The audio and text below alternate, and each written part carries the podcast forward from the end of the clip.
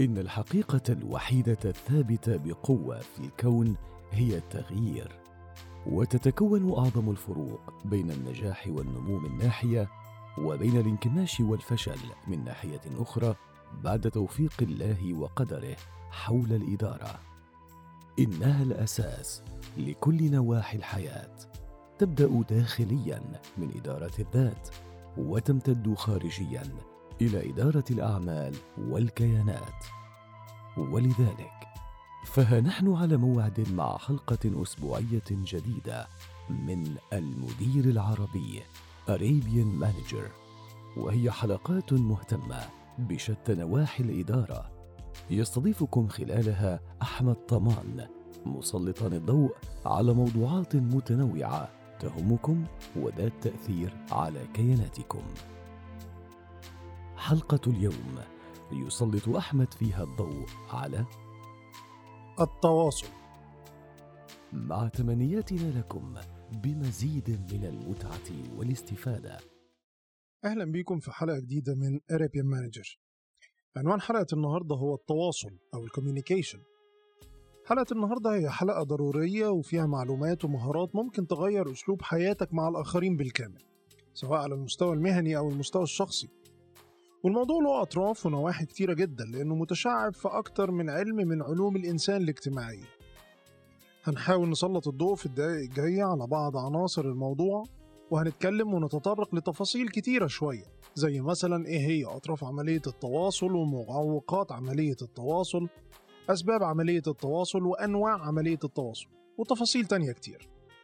طيب خلونا نبدأ ونقول يعني إيه communication أو تواصل. الموضوع أصله جاي من كلمة لاتينية زمان اسمها communicare ودي معناها to share أو إنك تشارك. بعض العلماء والكتاب المهتمين بالموضوع زي جودي بيرسون اللي هي بروفيسور في جامعة نورث داكوتا في كتاب مشهور ليها اسمه An Introduction to Human Communication Understanding and Sharing.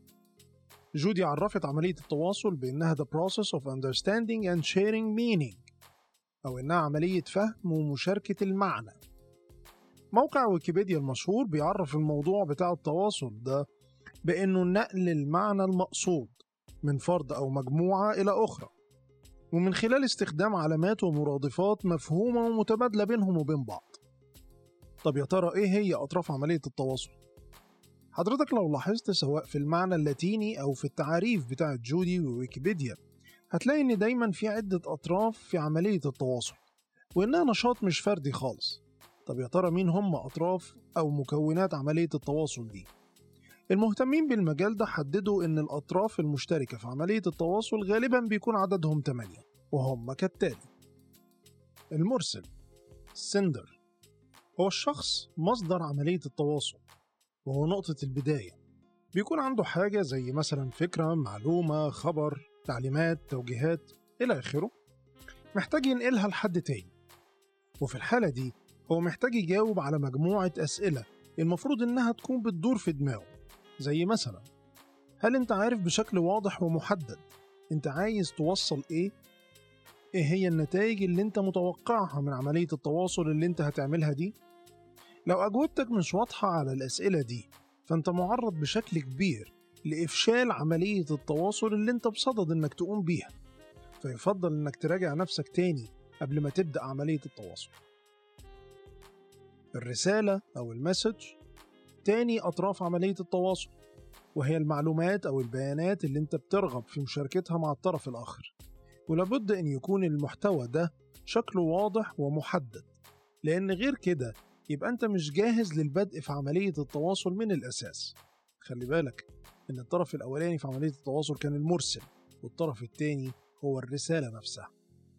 عملية الصياغة أو التكويد أو الإنكودينج هي الطرف الثالث من عملية التواصل وهي عملية بيتم فيها صياغة الرسالة ووضعها في صورة تساعد المرسل في نقل الرسالة ديت إلى الطرف الآخر. وفي الحالة دي بيستخدم المرسل طرق صياغة متناسبة مع الشخص المستقبل وبيكون متوقع بنسبة كبيرة إنه هيقدر يستوعب الصياغة دي ويتعامل معاها وعشان كده هتلاقي إن الصياغة أو الإنكودينج بيختلف لو أنت موجه الرسالة بتاعتك ديت لشخص عربي أو أجنبي وهتختلف لو الشخص ده تعرفه كويس أو ما تعرفوش خالص وكمان هتختلف لو الشخص ده طفل أو شخص بالغ عاقل. تخيل معايا كده لو انت عايز تبعت رسالة تقول فيها انك بتعتذر عن تأخرك عن الموعد للطرف التاني. Sorry for being late دي هتتقال لو الشخص ده أجنبي. ومش هتنفع الصياغة دي لو الشخص التاني ما بيعرفش إنجليزي مثلا. أما لو الشخص ده قريب منك أو صديق ممكن أقول له أنتوا مش هتنقلوا من الحتة الزحمة اللي أنتوا ساكنين فيها دي لأن ما بعرفش أجيلك في مواعيدي. ولو الشخص اللي أنا اتأخرت عليه أكبر مني سنا والعلاقة مش صداقة أو زمالة فممكن تكون الصياغة أعتذر بشدة عن تأخيري. كل دي أشكال صياغة أو انكودينج مختلفة مع إنها نفس الرسالة بس المتلقي اختلف. وبالتالي كان لازم الصياغة تختلف عشان تتناسب مع طبيعة المتلقي. بفكرك إننا في المكون الثالث من مكونات عملية التواصل اللي هي كانت المرسل الرسالة والعنصر الثالث اللي لسه مخلصينه وهو الصياغة أو ال encoding العنصر الرابع هو قنوات التواصل أو ال communication channel المكون ده بيوصف الطريقة اللي هتستخدم في نقل الصياغة بتاعة الرسالة من المرسل إلى الطرف الآخر. ودي زي مثلا إنك تختار قناة اتصال face to face عشان توصل رسالتك أو إنك تستخدم التليفون أو تبعت رسالة نصية أو حتى فيديو تسجل فيه الرسالة اللي أنت عايز تبعتها. وطبعا اختيارك لقناة الاتصال المناسبة بيتوقف على عناصر كتير منها مثلا أهمية الرسالة اللي هتبعتها وتكلفة قنوات الاتصال المختلفة وكمان سرعة الوصول لقناة الاتصال دي بالإضافة للإتاحة بتاعة القناة ديت بالنسبة للمستقبل. ولو لاحظنا هنلاقي إن التكنولوجيا بتتطور بشكل سريع جدا في الموضوع ده تحديدا. كان زمان قنوات الاتصال هي يا إما وجها لوجه يعني لو حضرتك عايز حاجة من حد لازم تروح له. أو إنك تستعمل البريد وتبعت له رسالة. وده طبعا كانت بتاخد أيام وأسابيع وأحيانا شهور. النهاردة اتطورت التكنولوجيا وأصبحت قنوات الاتصال لحظية. وأصبحت في أدوات تخليك لو عايز شخص معين تضغط على اسمه وتعمل اتصال وينتهي دورك لحد كده. وتسلم الموضوع لأدوات دورها إنها تجيب الشخص ده بأي شكل. تخيل إنها بتكون عارفة أجندة مواعيده وهل هو في البيت ولا في المكتب؟ ولو في المكتب تطلبه على تحويلته. تلات أربع رنات لو مردش على تحويلته الداخلية تقوم تحول المكالمة أوتوماتيك على موبايله. ومن أجندة مواعيده كمان هتقدر تعرف إذا هو في اجتماع وساعتها هتحول المكالمة على بريده الإلكتروني عشان تسيب له رسالة صوتية. كل ده وأنت ما تعرفش إيه اللي بيحصل في الخلفية. المهم إنها هتحاول تجيبه يعني هتحاول تجيبه. بفكرك إننا في المكون الرابع من مكونات عملية التواصل اللي هما كانوا المرسل الرسالة الصياغة أو الإنكودينج وأخيرا قناة أو قنوات الاتصال. المكون الخامس هو المستقبل. أو الريسيفر وده الطرف الآخر من عملية التواصل. هو ده المتلقي للرسالة بتاعة المرسل. خلي بالك من نقطة مهمة جدا مع المستقبل أو الريسيفر وهي إن كل شخص بيتلقى رسالتك بيتلقاها بناء على عناصر شخصية مختلفة من شخص لشخص زي خبراته وتوقعاته وأفكاره وانطباعاته إلى آخره من عناصر شخصية جدا. وكل ده له تأثير على فهم وتحليل مضمون الرسالة. يعني لو حضرتك في مثال التأخير اللي طرحناه من دقايق اكتشفت إن الطريق زحمة شوية وإنك هتتأخر على ميعادك وقررت ساعتها إنك تبعت رسالة للشخص اللي حضرتك رايح تقابله وتعتذر عن تأخيرك شوية. والرسالة دي كانت قبل ميعادكم ب 10 15 دقيقة مثلا. لو الشخص اللي مستنيك ده حازم جدا في مواعيده وبيشوف إن المواعيد لها علاقة بالاحترام والالتزام ساعتها هيشوف موضوع رسالتك كنوع من التقدير والاحترام ليك كشخص وإنك كمان بني آدم محترم وملتزم بس هي الظروف اللي أخرتك شوية.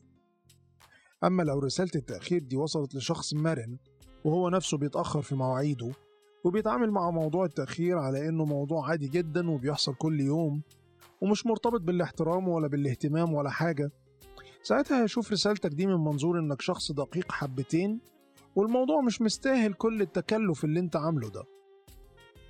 يبقى مع كون الرسالة واحدة والمرسل واحد بس لمجرد اختلاف طباع وخبرات وأفكار ومبادئ المستقبل ممكن جدا مضمون الرسالة يوصل بشكل مختلف. طب احتمال تسألني وهي مسؤوليتي إن أنا أفهم كل الكلام ده؟ ولا إن أعمل اللي أنا عايزه وشايفه صح وهو دوره إنه يا إما يفهمني صح يا إما يبقى هو اللي غلطان؟ مش هجاوبك دلوقتي حالا وهأجل الإجابة شوية على السؤال ده. عملية فك التكويد أو فك التشفير أو تفسير الصياغة ال decoding هي المكون السادس من مكونات عملية التواصل. هي عملية استقبال الرسالة واستيعاب وفهم الصياغة اللي تمت الرسالة بيها. زي أن أكون قادر من خلال اللغة العربية أو ال English إني أقرأ الرسالة وأستوعب مفرداتها. أما أنا لو أمي وما بعرفش أقرأ ومش متقن للغة الإنجليزية وبالتالي مش هقدر إني أعمل فك للتكويد أو التشفير أو ال decoding عشان أفهم محتوى الرسالة. يعني لو بعت لابني اللي هو عنده أربع خمس سنين مثلا رسالة نصية على تليفون مامته وكاتب له فيها لو استنتني لحد ما أجي هجيب لك ال ice cream اللي بتحبه. أكيد مش هيقدر يعمل لها decoding أو يفك تشفيرها ولا يستوعب صياغتها. إنما في الحالة دي ممكن جدا يفهمني لو خليت الرسالة دي صوتية أو فيديو لأنه هيفهم الكلام اللي أنا بقوله بس مش هيفهم نفس الكلام لو أنا كاتبه.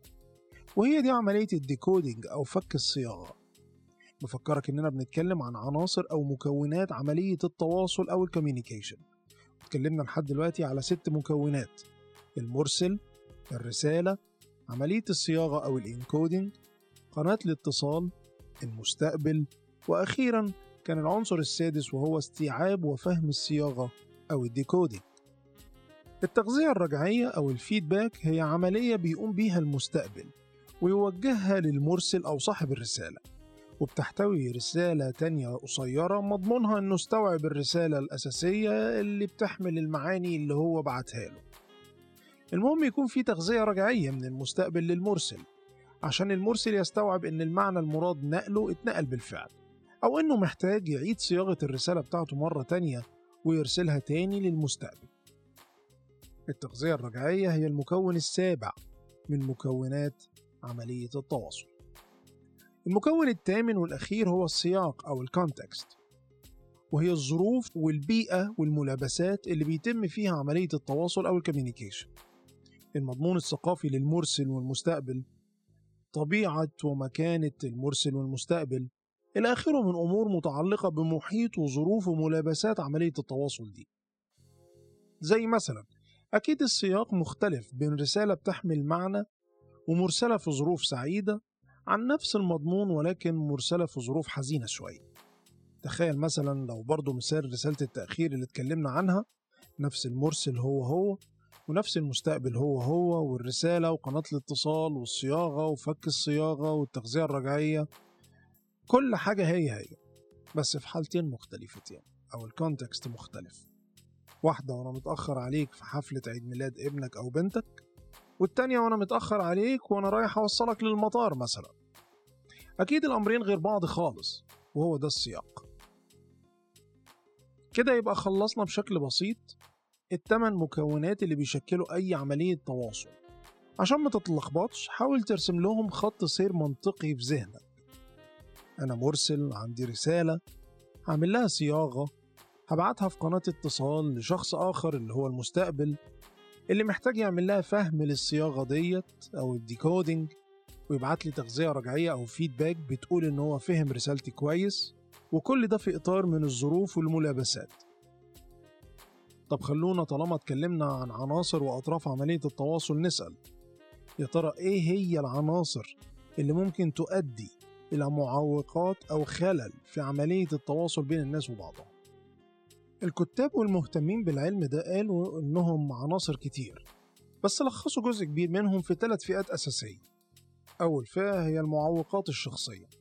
النوعية دي من المعوقات متعلقة بشكل مباشر بالمرسل أو المستقبل وبما إن عملية التواصل هي في الأساس نشاط اجتماعي خلى المعوقات الشخصية من أهم المعوقات وأكثرها تعقيدا في عملية التواصل.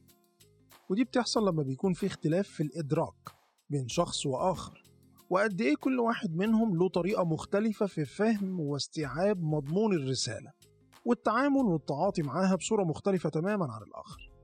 أحيانا كمان المعوقات السلبية بتنشأ لما بيكون في توجهات وأفكار وانطباعات سلبية عن المرسل أو المستقبل تجاه الطرف الآخر. وهتلاقي من مظاهر الموضوع ده إن في ناس بتتجنب عملية التواصل مع بعض أو مش مرتاحة في التواصل مع بعض. حتى وإن كان مفيش أسباب واضحة للانطباعات دي. هتسمع كتير جملة إن فلان أنا مش برتاح من التعامل معاه أو فلان مش بحب قعدته أو فلان ما بعرفش أتكلم معاه. يبقى المعوقات الشخصية عنصر من أهم معوقات عملية التواصل إنما مش العنصر الوحيد. المعوقات البيئية بتلعب دور هي كمان. تخيل حضرتك إن في دراسات اتعملت بشكل مكثف جدا وربطت فيها بين الظروف البيئية وبين عملية التواصل بين الناس وبعض وخصوصا في أماكن العمل.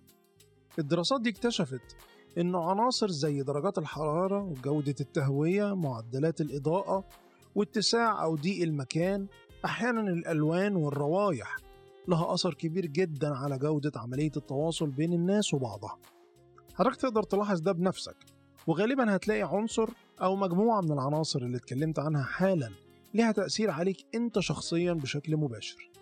أنا أعرف ناس لما بتكون موجودة في جو حر ورطوبة بتكون عايزة الحوار أو القعدة تخلص بأي شكل لأنها مش مرتاحة. أعرف ناس كمان الضوضاء اللي حواليهم بتوترهم وتخلي أعصابهم مشدودة ومش قادرين يتواصلوا بشكل مناسب. بعض أصحاب ال business فهموا الموضوع ده وقدرت إنها تترجمه لصالحهم. مثلا في مطاعم أو بعض الكافيهات في حاجة اسمها زمن دوران الطاولة أو الكرسي.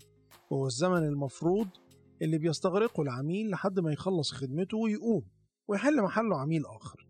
وطبعا كل ما الزمن ده كان قليل كان المطعم بيخدم عدد زباين أكتر وبيكسب أكتر. عشان كده في بيزنس موديل في الصناعة بتاعة المطاعم والكافيهات اتجهت لأنها تصمم بعض أجزاء من البيئة الداخلية للمطعم. بشكل يخلي القعدة وعملية التواصل بينك وبين اللي معاك مش مريحة قوي. طبعا عشان ما تقعدش فترة زمنية أطول وتكون بتضيع منه عملاء آخرين متوقعين. يبقى المرة الجاية ما تستغربش لو دخلت مكان من دولت ولقيته درجة الحرارة فيه برد شوية أو حر شوية أو لقيت إضاءة خافتة زيادة عن اللزوم واحتمال تكون الكراسي مش مريحة أو إن صوت المزيكا يكون عالي شوية. طبعا أنا مش بقول إن الكل بيعتمد على الأسلوب ده لأن في نفس الصناعة في عناصر كتير زي الكاباسيتي بلاننج اللي هي قدرته الاستيعابية قد إيه. فمش منطقي مثلا إنك تكون الزبون الوحيد في المكان ويقعد يعمل المنهجيات اللي اتكلمنا عنها دي أو إنه يكون فاتح جديد مثلا وبيعمل الموضوع ده.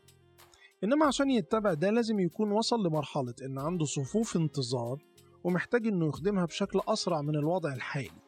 وإنه وصل لمرحلة إنه عايز يخرجك بسرعة وبشكل مهذب وغير مباشر عشان يقلل زمن الانتظار في المكان. مش عايزك تحس إن إحنا خرجنا بره الموضوع. إحنا بنتكلم عن إن في علاقة مباشرة بين عملية التواصل والبيئة المحيطة وإنها أحيانا بتمثل معوق من المعوقات بتاعت إنجاح عملية التواصل. وده اللي بيحصل في بعض نماذج المطاعم والكافيهات من لعب في البيئة المحيطة عشان يخلق بعض المعوقات دي. مش دي كل أنواع المعوقات المرتبطة بعملية التواصل. إنما في كمان حاجة اسمها المعوقات التقنية زي إن حضرتك تكون بتستعمل أحد أدوات التكنولوجيا في عملية التواصل وتكون مش مستقرة أو تكون مش جيدة أو تكون فيها مشكلة. تخيل بالظبط بتتكلم في التليفون والخط بيقطع هتبدأ مش فاهم أي حاجة ولو الموضوع استمر هتبدأ تتعصب وتتخنق من عملية التواصل اللي بالشكل ده وغالبا هتطلب بشكل مهذب من الطرف التاني انكم تنهوا المكالمة وتعودوا الاتصال في وقت تاني. مش بس مكالمة التليفون. في فيلم أمريكاني اسمه كريمزون تايد الفيلم بطولة دينزل واشنطن وجين هيكمان. وأنا أعتقد إنه من أقوى الأفلام اللي اتعملت في الفترة دي. تقريبا كان في نص التسعينات على ما أتذكر. الفيلم كان مضمونه إن في غواصة أمريكية مدركة إن في تهديد روسي على أمريكا. ومنتظرة رسالة من القيادة وعلى ضوء الرسالة دي هتقوم الغواصة بإحداث ضربة نووية استباقية على بعض الأهداف الروسية لمنع الهجوم الروسي على أمريكا. الرسالة وصلت فعلا الغواصة ولكن كانت مش كاملة. لوجود خلل تقني في كيبل الأنتنة بتاع الراديو وبالتالي كانت الرسالة مش كاملة ومش مفهومة بالكامل. وحصل خلاف قوي جدا على الغواصة بين الكابتن وبين أكبر القادة العسكريين. واحد منهم كان رأيه إنهم يبدأوا الضربة والتاني كان رأيه إن الرسالة مش بتقول كده وإن مفيش داعي للضربة النووية طالما الرسالة مش كاملة مش هطول عليكم إنما تخيل خلاف على ضربة نووية بين بلد وبلد تاني سببه معوق تقني في عملية التواصل العسكري شايف قد إيه المعوقات التقنية ممكن تكون أكبر بكتير من حوار عادي في التليفون؟ يبقى المعوقات التقنية والمعوقات البيئية والشخصية قد تكون عوائق قوية في إتمام عملية تواصل ناجح بين طرفين أو أكتر. في كمان حاجة اسمها المعوقات اللغوية وده نوع من معوقات عملية التواصل بس مرتبط باللغة وكمان الإشارات والمصطلحات المستخدمة بين الناس اللي بتتواصل وبعضها ومش بس المقصود هنا باللغة يعني عربي وإنجليزي وغيرهم من اللغات الحية إنما كمان أحيانا تيجي المعوقات دي داخل نفس اللغة وده بنلاحظه بشكل كبير قوي أما يكون في تواصل بين جيل وجيل تاني. هتلاحظ إن الجيل الجديد بيستعمل إشارات وألفاظ ومصطلحات. الجيل الأقدم شوية مش ملم ولا فاهمها. وده بيؤدي بشكل مباشر إلى ضعف عملية التواصل وأحيانا تجنب التواصل مع الجيل ده. وهتلاقيهم بيقولوا إن هم مش فاهمين بعض ولا عارفين يتكلموا مع بعض. طب ويا ترى دي مسؤولية مين من الاتنين؟ القدام ولا الجداد؟ ضيف ده على السؤال اللي سألناه من شوية واللي هنجاوب عليهم في الآخر. يبقى إحنا حاولنا لحد دلوقتي نسلط الضوء على مكونات عملية التواصل التمانية. المرسل الرسالة الصياغة قناة الاتصال فك الصياغة المستقبل التغذية الرجعية وأخيرا السياق. وكمان لخصنا بشكل سريع إيه هي معوقات عملية التواصل. وقلنا إنهم ممكن يكونوا معوقات شخصية أو بيئية أو معوقات تقنية وكمان في معوقات لغوية بس حد فكر هو إحنا من الأساس بنتواصل ليه مع بعض؟ أو بمعنى آخر إيه الهدف أو الغرض من عملية التواصل دي؟ عملية التواصل هي نشاط اجتماعي عاطفي نوعا ما وغالبا بتكون ليها هدف أو مجموعة أهداف زي مثلا إننا كبشر نكون بنتواصل عشان نعبر عن أفكارنا ومشاعرنا وعواطفنا تجاه الآخرين ممكن كمان نكون بنتواصل عشان نطور ونحسن من سلوكياتنا كبشر. ممكن جدا نكون بنتواصل بغرض إحداث تحسين وتطوير في نفسنا. من خلال إننا نتعلم أكتر أو ننقل أخبار ومعلومات لطرف تاني. وكمان ممكن نكون بنتواصل مع بعض عشان نطلب طلبات أو ندي تعليمات. أو حتى بنتواصل عشان نرفه عن نفسنا. وأكيد حضراتكم لو فكرتوا هتطلعوا بأهداف وأغراض أكتر بكتير لعملية التواصل. كل اللي اتكلمنا عنه مرتبط بالتواصل وعلاقته بالبشر على المستويات الشخصية. بس تخيل إن الموضوع بتاع التواصل ده مهم جدا جدا في العصر الحالي كمان على المستوى المهني وجايز أكتر شوية من ما حضرتك متخيل. بس خليني أسلط الضوء على إحصائية صغيرة على المستوى المهني عشان تحس بأهمية الموضوع في مجال العمل. National Association of Colleges and Employers اللي هي الرابطة الوطنية للكليات وأصحاب العمل مقرها بنسلفانيا في أمريكا عملت بحث ميداني في 2010 طلعت منه بأن أصحاب العمل بيقولوا إن مهارات التواصل هي المهارة رقم واحد من ضمن المهارات التي يجب أن تتوفر في أي مرشح لشغل أي وظيفة. الناس استعملت لفظ must have وده عشان يوريك إن بدونها مفيش أمل أساسا إنك تاخد الوظيفة. أيا كانت هي إيه الوظيفة. تخيل ده في 2010 فما بالك قد إيه الموضوع زادت أهميته في الكام سنة الأخيرة مع التطور التكنولوجي في موضوع التواصل.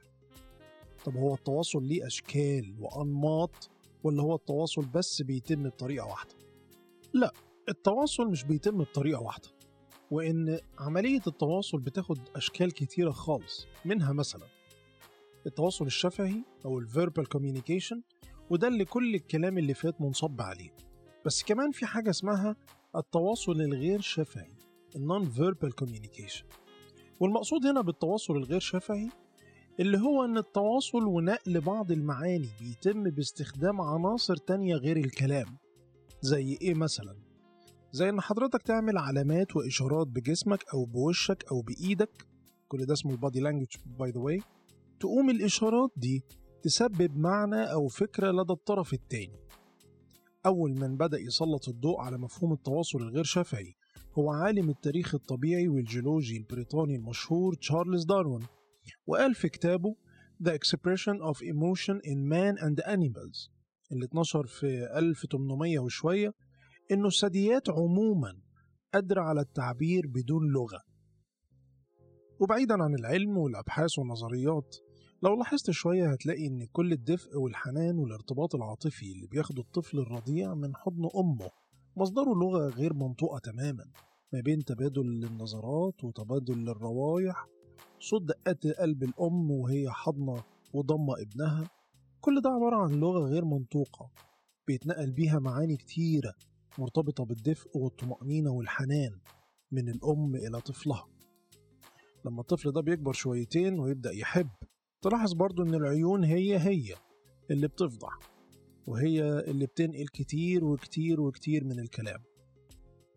يزيد بن معاوية بيقول أشارت بطرف العين خيفة أهلها إشارة محزون ولم تتكلم. فأيقنت أن الطرف قد قال مرحبا وأهلا وسهلا بالحبيب المتيم. كمان علي بن أبي طالب قال والعين تعرف من عين محدثها إن كان من حزبها أو من أعاديها. عيناك قد دلتا عيني منك على أشياء لولاهما ما كنت تبديها. الكلام ده قبل داروين بمئات وآلاف السنين كمان. يبقى التواصل أو ال communication له أشكال كمان مختلفة غير اللغة المنطوقة. وتخيل إن العلم الحديث أثبت إن اللغة الغير منطوقة بتنقل تقريبا أكتر من 50% من المعاني. وعشان كده لازم نركز كتير قوي على حركاتنا ولغة الجسد بتاعتنا وإحنا بنتكلم. ومش غلط خالص إننا نقرأ في الموضوع أو نتفرج على فيديوهات على اليوتيوب. هدفها إننا نحسن البادي لانجوج بتاعتنا عشان نكون قادرين على إيصال المعاني بشكل أفضل. طب هو التواصل بس بين الناس وبعضها ولا في تواصل بين البشر وحاجات تانية؟ الحقيقة موضوع التواصل ده كبير شويتين لدرجة إنه بيدخل فيه حاجات كتيرة ممكن ما تكونش حضرتك واخد بالك منها زي مثلا تواصل البشر مع الحيوانات ودي حاجة ظريفة وممتعة جدا. تخيل حضرتك قادر بلغتك البشرية تشاور أو تنده على قطة أو بغبغان يوم ينفذ اللي أنت عايزه ويجيلك ما هو ده تواصل وكوميونيكيشن مع حاجة كده لا من لغتك ولا من نوعك أساسا. الموضوع تجاوز ده مع سيدنا سليمان وكان ربنا حباب معجزة في موضوع التواصل. معجزته إنه كان قادر يتواصل مع أنواع مختلفة من الحيوانات ومش بلغة بسيطة زينا حاليا لا. سيدنا سليمان كان قادر يتواصل مع الحيوانات بلغتهم اللي هم بيتواصلوا بينهم وبين بعض باستخدامها. وهنا كان التواصل في درجة عالية جدا من التفاهم والاستيعاب لدرجة إنه في سرد القصص ووصف صور وتفاصيل دقيقة. بيتم نقلها من طائر أو حشرة وسيدنا سليمان. بسم الله الرحمن الرحيم. حتى إذا أتوا على واد النمل قالت نملة قالت نملة مساكنكم ادخلوا مساكنكم لا يحطمنكم سليمان وجنوده لا يحطمنكم سليمان وجنوده وهم لا يشعرون. فتبسم ضاحكا من قولها وقال رب أوزعني أن أشكر نعمتك التي أنعمت علي التي أنعمت علي وعلى والدي وأن أعمل صالحا ترضاه وأدخلني برحمتك في عبادك الصالحين.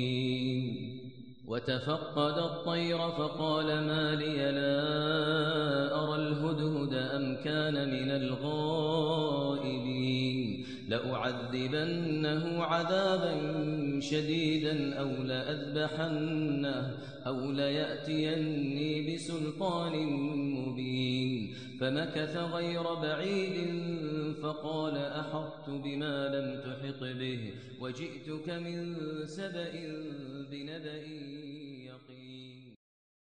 كمان مؤخرا بعض الباحثين والعلماء في مجال الحيوانات قدروا يطوروا عملية التواصل بين البشر والحيتان. طب كل ده شكل من أشكال التواصل بين البشر والحيوانات سواء في صورة بدائية زي بعض الإشارات والحركات البسيطة أو سواء شكل تاني راقي جدا. في صورة معجزة سيدنا سليمان. بس مش دي برضو كل الأنواع بتاعة التواصل. بالإضافة إلى تواصل البشر وبعضه وأكيد طبعا التواصل بين الحيوانات وبعضها وبالإضافة كمان للطبيعة الغريبة شوية اللي في التواصل بين البشر والحيوانات كمان في أنواع أكثر تعقيدا من التواصل. زي إن العلماء والباحثين اكتشفوا أنواع تواصل غريبة بين النباتات وبعضها وتحديدا في أنواع معينة من الفطريات. ومش بس كده. على مستوى الكائنات الدقيقة أو ال micro-organisms اكتشفوا كمان إن في عمليات تواصل ضخمة بين الخلايا وبعضها باستخدام عناصر بايوكيميائية لعملية التواصل دي. واكتشفوا العلماء إن الكائنات دي بتتواصل بخصوص مواضيع زي التزاوج والنمو والأمراض والمخاطر اللي بتتعرض لها وإنها قادرة إنها تنقل وتستقبل رسائل بهذا المضمون بين بعضها وبعض. سبحان الله فعلا قد إيه عملية التواصل مهمة ودقيقة على مستوى كافة الكائنات الحية. خلونا نتنقل من الكائنات الدقيقة والبسيطة لأكثر عمليات التواصل تعقيدا.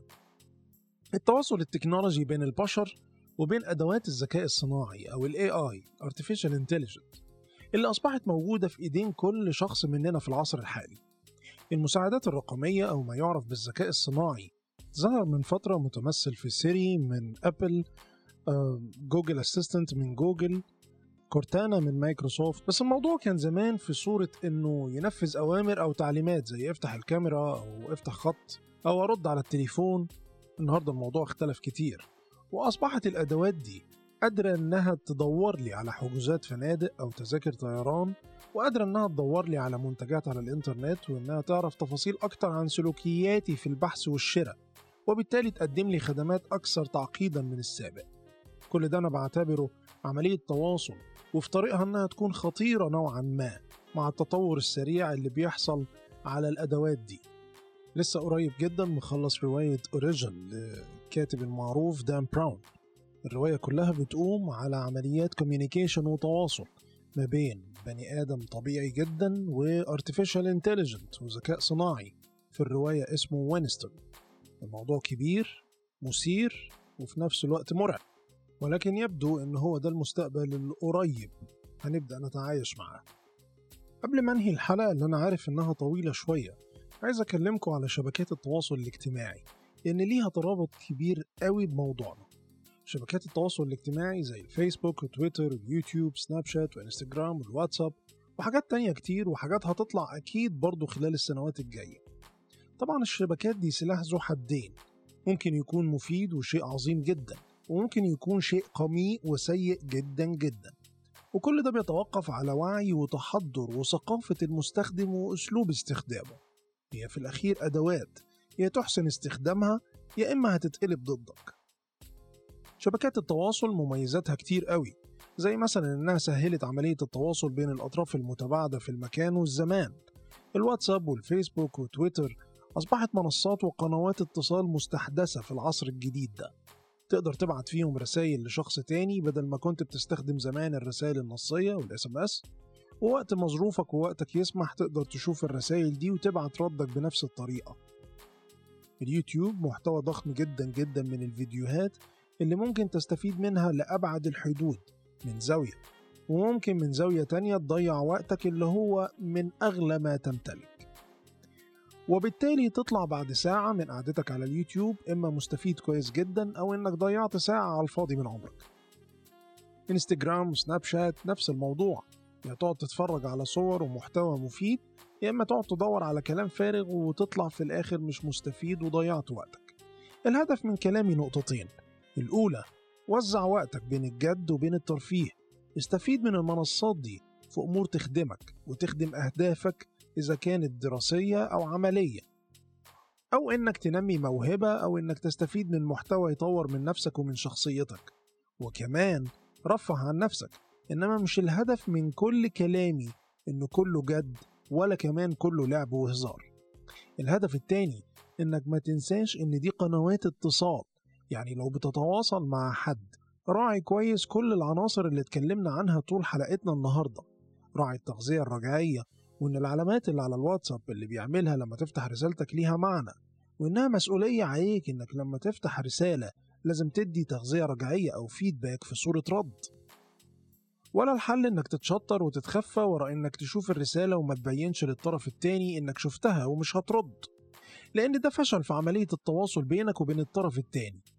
مش الحل إنك تعملي account ات غريبة بأسماء غريبة.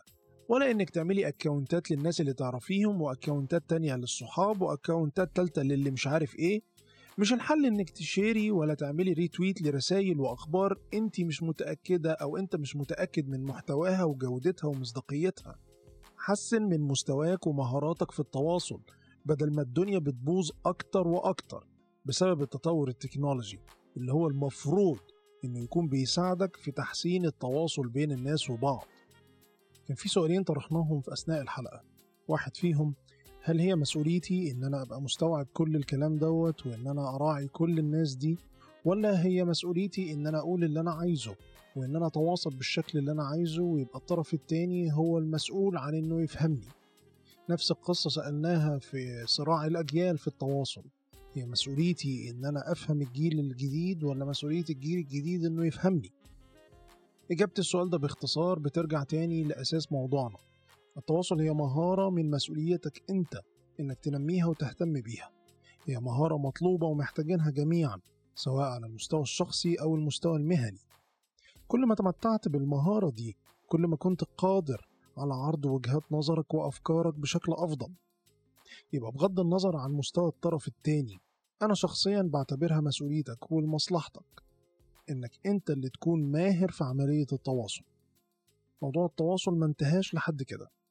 على أمل إن شاء الله إننا نسلط الضوء في المرة الجاية على عناصر تانية من الموضوع وخصوصا التواصل في بيئة العمل. في النهاية أتمنى أني أكون أضفت ولو قليل لمحتواكم المعرفي. نشكركم جميعا لسعة صدركم. وإلى اللقاء في حلقة أسبوعية قادمة من حلقات المدير العربي Arabian Manager. نرحب باستقبال استفساراتكم وتعليقاتكم على إيميل الحلقات info at arabianmanager.com وكذلك على تويتر at arabian underscore manager وأيضا على صفحة الفيسبوك من خلال صفحة Arabian Manager. رقم الواتساب هو 00 966 54 99 20 خمسة ثمانية واحد. مضيفكم أحمد طمان يتمنى لكم المزيد من التقدم والتطور. دمتم بخير.